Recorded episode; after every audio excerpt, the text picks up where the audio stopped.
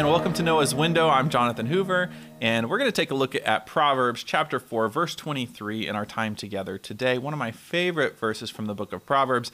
At the time that I filmed this video, we are in a series at New Spring called Going Pro Coached Up, and we're looking at this incredible life wisdom that is just crammed into the book of Proverbs. Um, and one of my favorite verses in the book is Proverbs 4:23 that says, "Guard your heart above all else, for it determines the course of your life." And just as if you're going on a road trip, you want to be uh, very specific about where you want to go, and you don't want to negotiate that away. Same thing is true for our lives. We want to know where we want to have the end in mind. Where is it that I'm trying to go in life? And we don't want to negotiate that away. And one way the Bible says that we can uh, make sure that we're headed in the right direction is to guard our heart. Now, I guard my home, so there are doors that are points of entry to my home, and those are all guarded with a lock. And the reason that they have locks on the doors, and the reason that I have doors in general, um, is to keep bad things out and to keep good things in, right? So I don't want somebody coming into my house and taking some of the good stuff that's in my house and taking it out and getting rid of it. And there are some things that are outside my home that I don't want to come inside my home. So I need to guard it. And that's why uh, we have those locks. Similarly, we need to be very careful about what we let into our heart.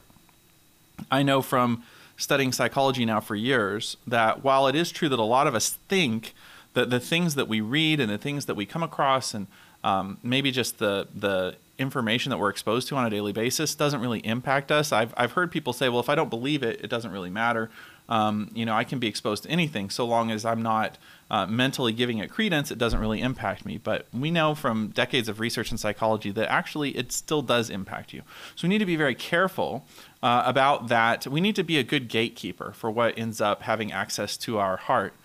And if you want a good grid for what we should be, um, what we should be letting into our heart, Philippians chapter four um, is a great place to look for this. Philippians 4 8, Paul says, And now, my dear brothers and sisters, one final thing. Now, when I used to read that passage as a kid, I used to think that one final thing was sort of like, ooh, I almost forgot. I almost forgot to mention this. So I'm going to mention this right now. Actually, that's not at all what it means.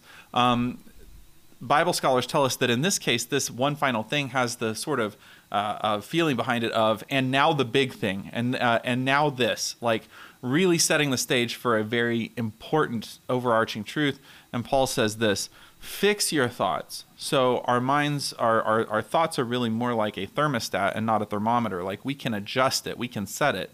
Set your thoughts on what is true and honorable and right and pure and lovely and admirable. Think about things that are excellent and worthy of praise. Now, if you're interested in going into a little bit more depth in what each of these different things mean, we have a couple of messages at New Spring where we've broken apart all of those terms.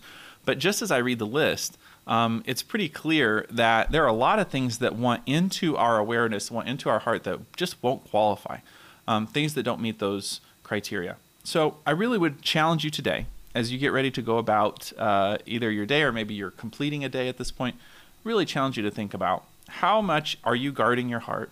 What is it that you're letting in that maybe should not have access? And then um, maybe there are some things that you need to be intentional about bringing into your life um, that will help you to develop this uh, destination that you want to build for yourself, that end in mind, where you're headed in life, not negotiating that away, knowing where you're going by guarding your heart. I hope this has been helpful to you. Thanks for tuning in to Noah's Window today.